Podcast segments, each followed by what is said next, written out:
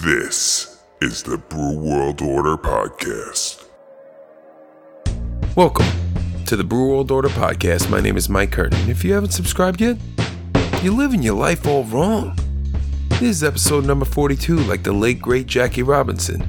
And in this episode, I sit down with Andy Sist and Kyle Poole of New Motion Beverages and Embolden Beer Company in San Diego, California. Kyle and Andy talked to me about how they came up with the names for their two companies, how they define success, and how Andy's fiance saved the brewery from getting flooded, but wound up getting trapped on top of the bathroom for an hour in the process. I can relate. So after a long night of drinking, I've been trapped. Not on top of the bathroom, but inside of it. And those are the nights I'd like to forget. But what you shouldn't forget to do is keep on listening. Crack open a beer and enjoy the podcast. Think you'll be happy you did. Hey guys, I'm Mike Curtin. This is the Brew World Order Podcast, and today I'm with Kyle Poole and Andy Sist of New Motion Beverages and Embolden Beer Company in San Diego, California. Andy Sist and Kyle Poole were roommates at San Diego State. After graduation, they had started really getting into the San Diego craft beer scene. After working the old 9 to 5 and enjoying craft beer culture on the weekends, Andy and Kyle met the women who would become their wives, Ariana and Megan, who would also become co founders. The women encouraged Kyle and Andy to focus more on health, and during that period they discovered kombucha. One day Kyle, an engineer by trade, brought some books on making kombucha and brewing. The two began brewing and experimenting with process and flavor. After four years of experimentation and product development, which included hard seltzer and hard sparkling tea, they were ready to find a home to brew their product. Sometime during the process of developing New Motion, Kyle reached out to friend Cody Morris, as a consultant to get their brewing operation going. At the time, Cody was brewing at Mission Brewing along with his cousin Andrew Kelly, who spent time brewing at Coronado Brewing Company. During the pandemic, Cody started evaluating turnkey operations for New Motion. The pandemic was underway by summer when an equipment broker let him know 32 North Brewing was seeking a buyer. Andy and Kyle took a tour of the Miramar Brewing facility and decided that this was the spot.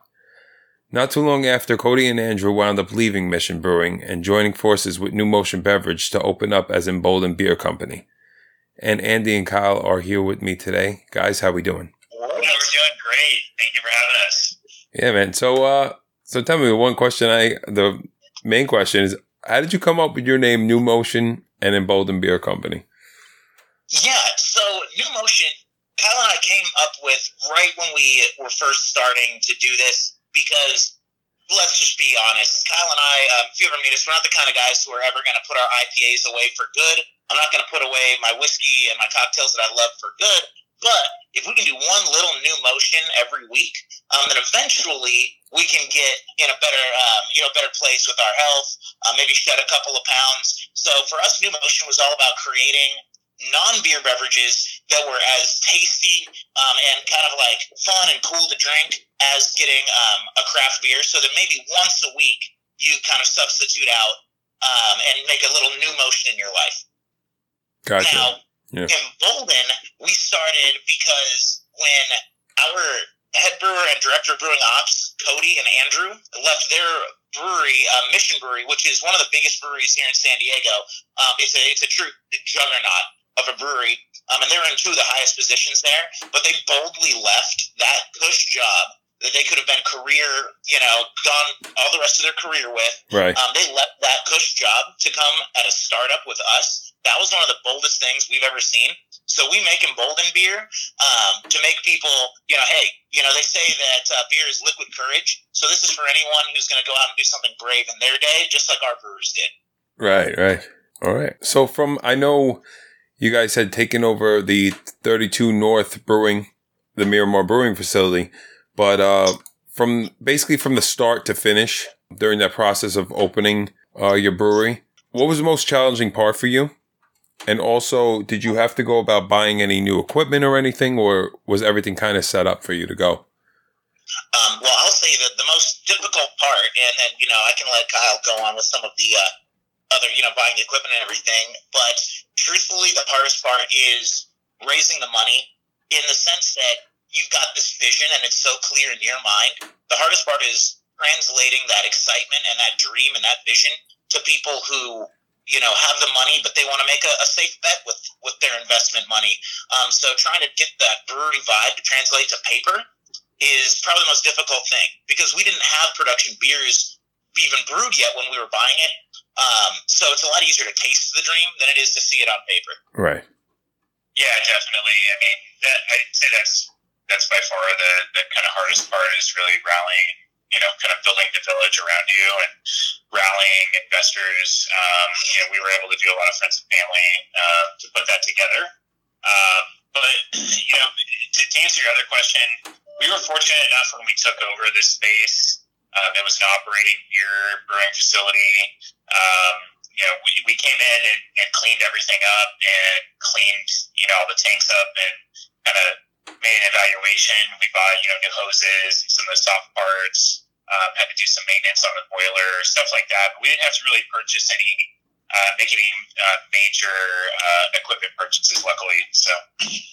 So what was that actual moment for you both? Um, you know, you I know you had bought some books and and whatnot. Uh, what was the actual moment where you thought to yourselves, "This is, I think it's a time that we start looking at places."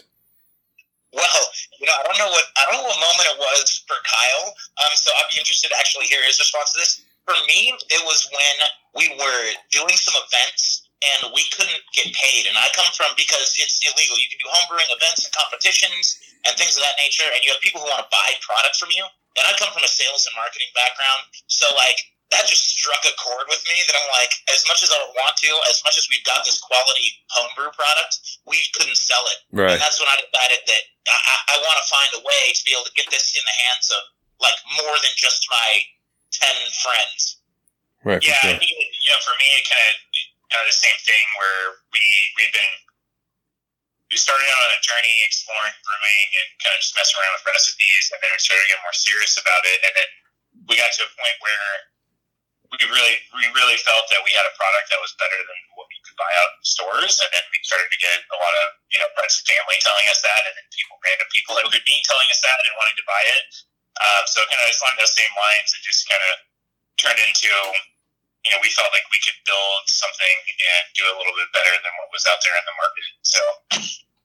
And uh, how did you guys go about finding the capital to fund your business? You know, it was a it's been a long journey, honestly. I mean, we've been working on this project for um, you know, in total five years to get to this point where we're at right now. And uh, you know, the first few years were more just brewing and kind of getting everything set up, but we've been searching for capital for the last really two years. Um, and we went through, you know, networking events, pitching, you know, to, using connections, meeting with venture capitalists, talking to to angel investors that we met with, um, doing competitions, um, you know, just trying to go through every single avenue possible um, to to get the idea out there. Um, ultimately, what ended up kind of working is we had we had our lead investor from a friend, friends and family, um, and we got once this opportunity came up um, we had a couple more investors that were bought in, and then we just went back around to people we've been talking to, and a lot of friends and family, and we were able to pull everything together. So, and I'll say to anyone listening who's brewing, getting your first investor is going to be the hardest. Um, the the more that they can see that dream start to come alive and see bigger and bigger batches of the beer and the beer getting better and better, that's when it became easier by a degree or two. Right once they start to see the product and see it right yes, in front of their yeah, face. It's a lot easier to sell the dream of a delicious beverage when you can hand someone a cold, delicious beverage, right? Um, you know, in your in your branded pan or what have you. Right, for sure. So, what's something you you both never thought you were going to have to deal with when opening a brewery? Um, honestly, the the amount of uh, you know we we both knew it'd be blood, sweat, and tears, right. and in our our day jobs, blood, sweat, and tears is you know sixty hour work weeks, twelve you know twelve hour days, whatever. You know, doing meeting after meeting and meeting people and doing spreadsheets and all that.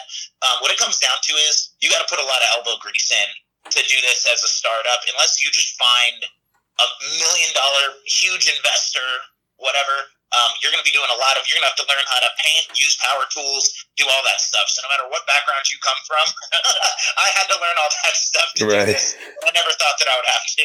Yeah, and I think you know for for me, um, like I said, we spent a lot of time like doing research and kind of building a plan up front. So lu- luckily, having going into it and, and been doing this now, having taken over and been doing it for the past seven months, there's nothing crazy that has popped up uh, that we were like, oh, we just didn't think about that.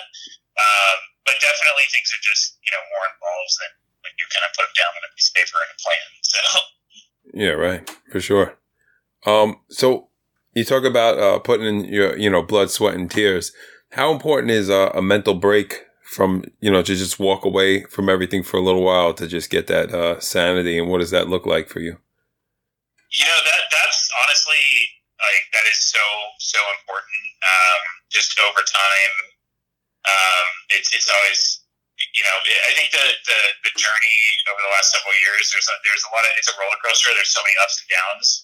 Um, we've been able to kind of lean on each other when when one when I'm when I'm kind of down and out or ready to give up or vice versa.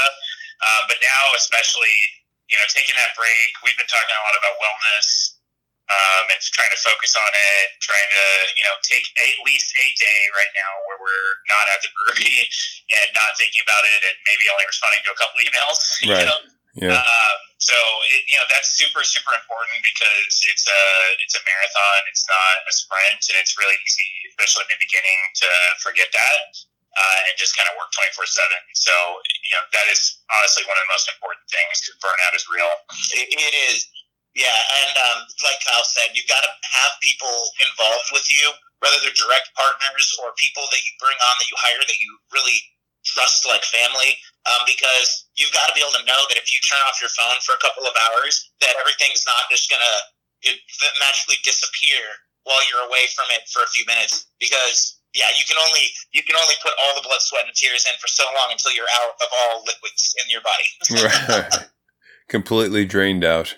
I got nothing left.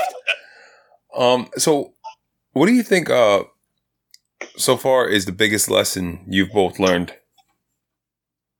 the biggest lesson that I've personally learned is the value of community.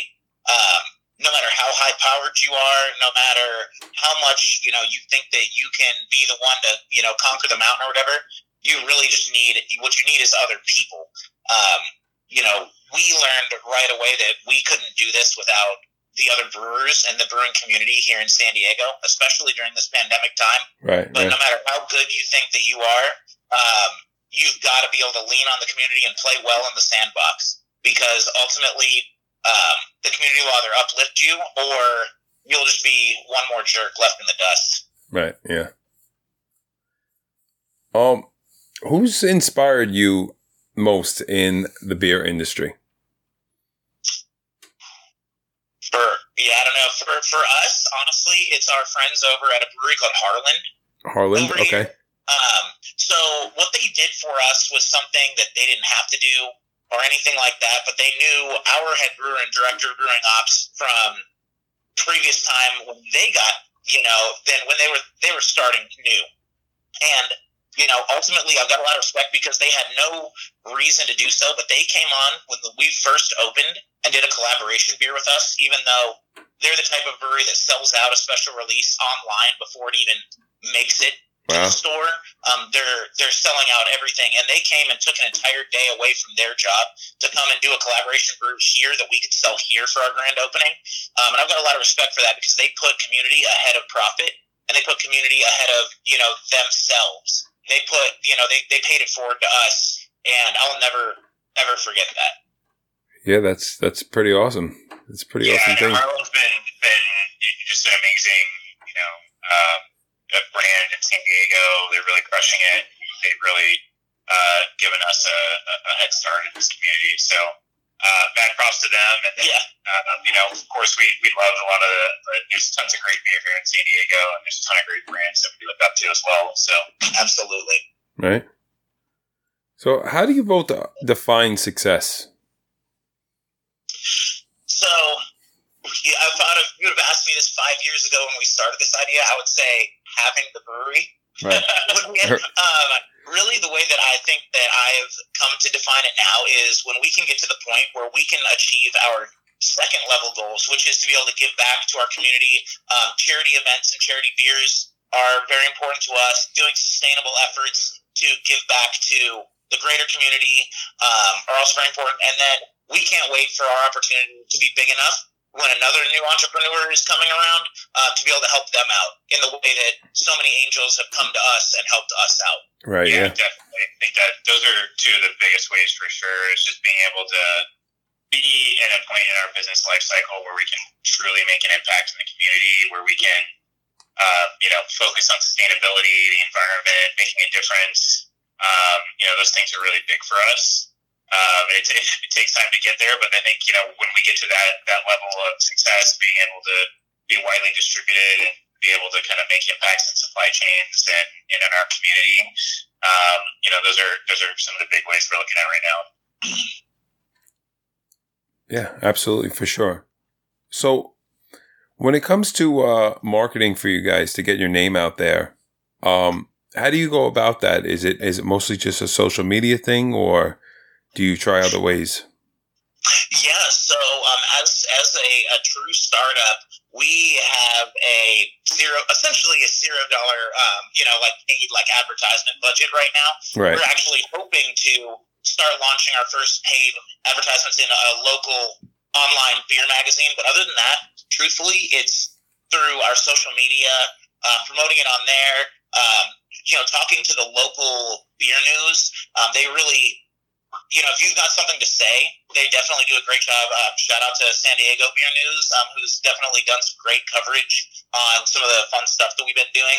But really, it's just um, relying on the word of mouth and the grassroots community. Um, the industry here has honestly been our biggest marketing tool. We cater to other breweries and the brewers that work there, and the word of mouth has been incredible. People are actually sending, paying customers to our brewery after, when they're leaving their own brewery, um, and no one has to do that. But that's that kind of grassroots love and community that um, I don't think we would be able to do what we do without that. Um, with the with the limited budget that we have. Right. Yeah, it's like uh, you barely have to even worry about a competition, so to speak. It's uh, it's almost like a brotherhood. That's pretty. Right. It's pretty phenomenal. Yes. Yeah, definitely, definitely a brotherhood. I mean, we're all we're all competitors for sure and going after the same market, but it's definitely a lot different than than most other businesses. And that's one of the things that really attracts us about this community is it, you know, sometimes business can be cutthroat or you know people can lose their ideals, but this is much more of a brotherhood that it lifts each other up. Yeah. Right. A rising tide lifts all ships. That's right, for sure. So the I know uh, you haven't been open that long amount of time, but for you personally, uh, what do you think has changed the most in the last five years uh, in the industry? Yeah. So it went from, you know, 10, 15 years ago to where craft began to being about about five years ago, I would say it was the end of the beginning of the craft movement because all the craft players from the first round got so big, especially here in San Diego. The people who were originally out of a small, you know, closet sized space now had 10 locations and hundreds of thousands of square foot of warehouses and um, it, it craft didn't look like craft anymore. But what we've noticed in the last five and, and every year it's becoming more and more like this is that it's very, very local and it's very, very specialized. So the main thing is um, now places have to be able to you know, kind of cater to that that local community a lot more because there's not going to necessarily be another Ballast Point or St. Archer, Stone Brewing, Firestone Walker, Mission. Brewery, Right. um, any of those. Um, you know, getting a craft beer brewery to become that dominant in a marketplace is a whole different thing now, and it's going to take community effort and it's going to take um, being being very specialized and having a very focused marketing um, to a particular type of consumer. Because not every beer drinker is the same these days. That's why we had to start two brands in the first place. Right. Right. Yeah. There's a lot of um, lot of options out there now. Oh yeah, there's so many options, and everyone wants the perfect thing like that's just right for them. Yeah, Right. and beer has just becomes very hyper hyper local. Um, you know, uh, you, there's breweries on you know all every corner in a lot of in a lot of cities, especially in San Diego. Um, and you know everyone has their favorites, so becoming hyper local and really really leaning into your um, your, your target market and your um, you know initial customers is really important. Right. So for you both, um, what do you think was your gateway beer into the craft world? I mine, Kyle. I gotta search my my mind, my memory for that one. All right. Um, oh, I'll, I'll drop mine first. Um, and and with the added bonus of the fact that at first I was like, oh my God, hand me back my Corona. It was midnight on the night I turned 21, and my friend bought me a stone arrogant bastard. Oh, and man. it was quite unlike anything that I've ever had before. And, you know, on my 21st birthday, that was a long ass time ago. Right. So this, this was, there was no way that I could have known what they were handing me um, because this wasn't even a, like a big thing yet. Um, yeah, it, it changed the way I viewed beer forever. And by the time I was ready, you know, six months later, after having been 21 for a while, trying a bunch of different beers, um, I realized how much respect that I had for those bold flavors and bold choices. Right. And I never went back to mass produced beer ever again. Yeah, it's a great beer. Yeah, it is. You know, I my I was just thinking about it. I mean, my my gateway beer, like probably yeah, around 21, even probably before that, honestly. Right. right. Uh, it's kind of weird to say, but I feel like my gateway beer is probably Blue Moon because that Yeah. led me to uh, like a lot of German Hefeweizens, like Franziskaner and some like Spaten and some of the other ones, and then ultimately to uh, to Coronado Orange Avenue Wit, and then from there into IPAs. So It's funny, you know, I I never hear anybody say Blue Moon, and that was actually my I think my first, if I'm if I'm not mistaken. yeah, because before that, I feel like it was just all like Yeah. you know Coronas or like Right. you know, Right. or like yeah, like started like you know, mass produced beer in college. So I think it was pretty much for me. It was like Blue Moon, and then like uh, uh, Sam Adams, and then like oh, Stone. yeah, another one. Yeah. So that was basically Nice. that was basically like my first three. That worked out. yeah. Yeah. So um, what is uh what's the next step for your brewery? What does the future look like for you?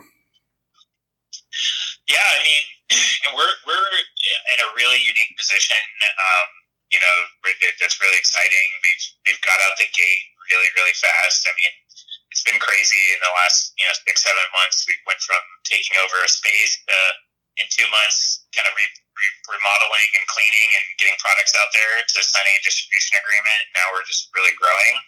Um, so we're setting our sights on expanding. I mean, we uh, we're looking to get new tanks and some some equipment we need to kind of help streamline and be more efficient.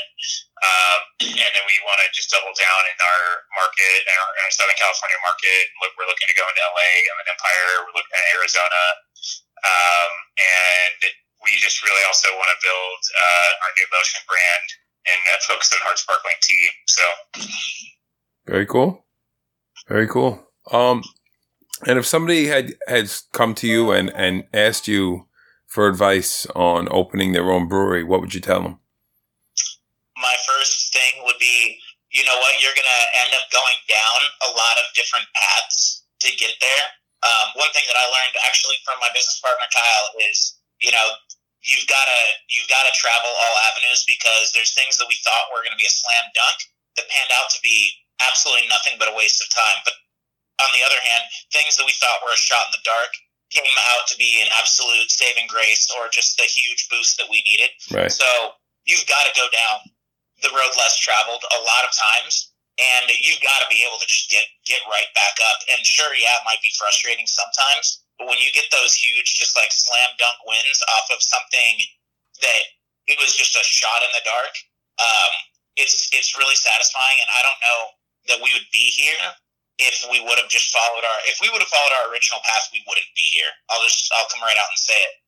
So yeah, going down the road less travel would be yeah, and I think you know along with that, the biggest thing is just patience and persistence. Because because yeah, I think you end up um, you know going down a lot of different uh, paths to try to make something work, um, and a lot of times they don't they don't work out, and so it can be really easy to get down and just kind of give up. Um, so having the, the patience to, to know that and persistence to just get back up and kind of figure out the next path. Right. Um, You know, more often than not, that's kind of how, how the journey works. yeah. For sure. Oh, Oh, so also, Yes. sorry, I got one more thing that I just thought of. Also, know when to say no, um, because sometimes, especially early on, someone might come in with an offer that seems um, either too good to be true, or more often, um, it's really good for them, and they might perceive that you're in a bind. Know your worth. Know when to say no, um, and be have the confidence to go back to the drawing board and try something different. right. Good, good advice. Good advice, guys. Um, did you happen to have a funny story for us? Yeah. So I was I could have tied this into one of your earlier questions of stuff that you never thought you'd see or do. Right. Um, when I left my, my job in, in sales and marketing to to come here and you know be you know essentially in sales and marketing because we've got all the production stuff handled by best in the business type people. Um, one particular night, myself and our other co-founder Megan, my fiance, happened to be here late, sending an email or what have you. And if I wasn't sending this one last email, we wouldn't have heard some loud, strange noise coming from the brew house. Okay. So I'm thinking to myself, okay, these things, eh, I mean, of course, eh, yourself and all your listeners have probably been around brew houses enough to know they make random noises at random times. There's automated timers, things blowing off steam, whatever. Um, but we're like, this, eh, we'd only been there for maybe two, three weeks at the time. Um, so this is very new to us. And we're like, okay, it's pitch black out there. It's 10 p.m. We're going to go check it out. Well, it turns out that our main water pipeline, which is about an inch diameter pipe, um, had burst. And Oh, in the heat of the moment, I thought, you know, with all of my my skilled training with this kind of thing, which was absolutely zero, I thought I'm going to go ahead and try and He-Man the fitting back together, um, while it's doing about a gallon a second coming out of it. Um, that wasn't going to happen. So as I'm trying to do this, mightily fighting against the tide, which you know was pretty much going to drown our entire brewery, all of a sudden the water stops, and I'm like, okay, this is thank God, you know, whatever. And I'm looking around, and my fiance had scaled an eight foot wall um, to get to one of the water cutoffs that's above our bathroom. Um, the only funny part about this is that she managed to get up there and save the day, and then could not get down. And it was pitch black in the brewery. Had no idea where all the stuff was. We'd only been there for a week. It took us about an hour to find the ladder to get her down, with her trapped on top of the bathroom after having saved the day. yeah. Well, at least she saved the day. That's that's the that's the important part. She saved the day. She saved the day and got you know you know what do they say? The road to hell was paved with good intentions, Yeah. as they say. And uh, you know she stuck her neck out there and got trapped on top of a bathroom for an hour. Jesus, that's great. so I have a so I have a segment called Quick Fire Five. Five quick question. Five quick questions.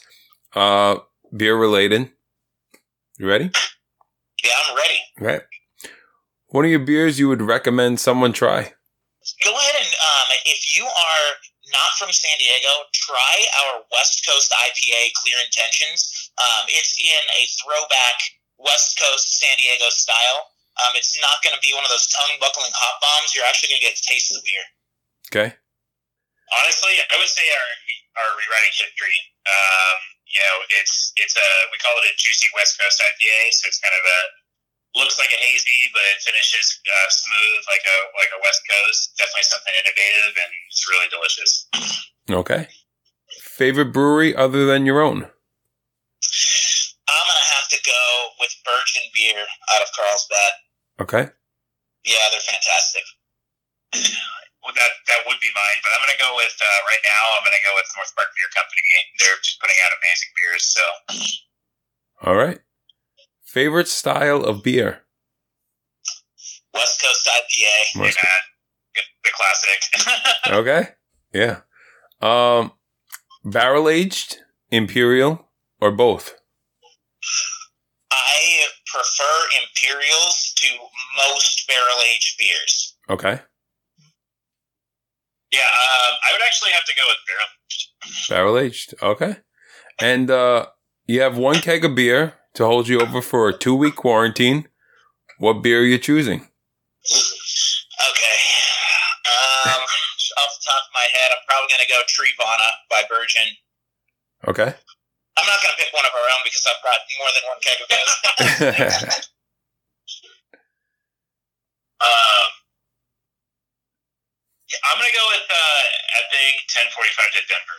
Yeah. What is That'll what's that one? I'm sorry. Uh, Epic Brewing Company. Uh, it's uh, 1045 to Denver, uh, West Coast IPA. Okay. Well, guys, that's all I have for you. Awesome. I appreciate Thank it. You, Sam, for your time. Yeah, thank you. Thank you for being with Yeah, me. thanks a lot. We really appreciate it. Appreciate it more. I'm Mike Curtin for the Brew World Order podcast. Here with Kyle Poole and Andy Sist of New Motion Beverage and Embolden Beer Company in San Diego, California. Thank you, guys. Thank you. Thank you. Hey guys, thank you so much for listening to my interview with Andy Sist and Kyle Poole of New Motion Beverages and Embolden Beer Company in San Diego, California. Whether you're passing through, you live in the area, or just visiting a friend nearby, you should definitely check them out. Give them a follow on social media too while you're at it. Every other Sunday I'll be releasing a new episode, so subscribe and you'll never miss one. Also, check us out on social media for updates on the podcast. I'm Mike Curtin for the Brew World Order podcast. You stay safe out there.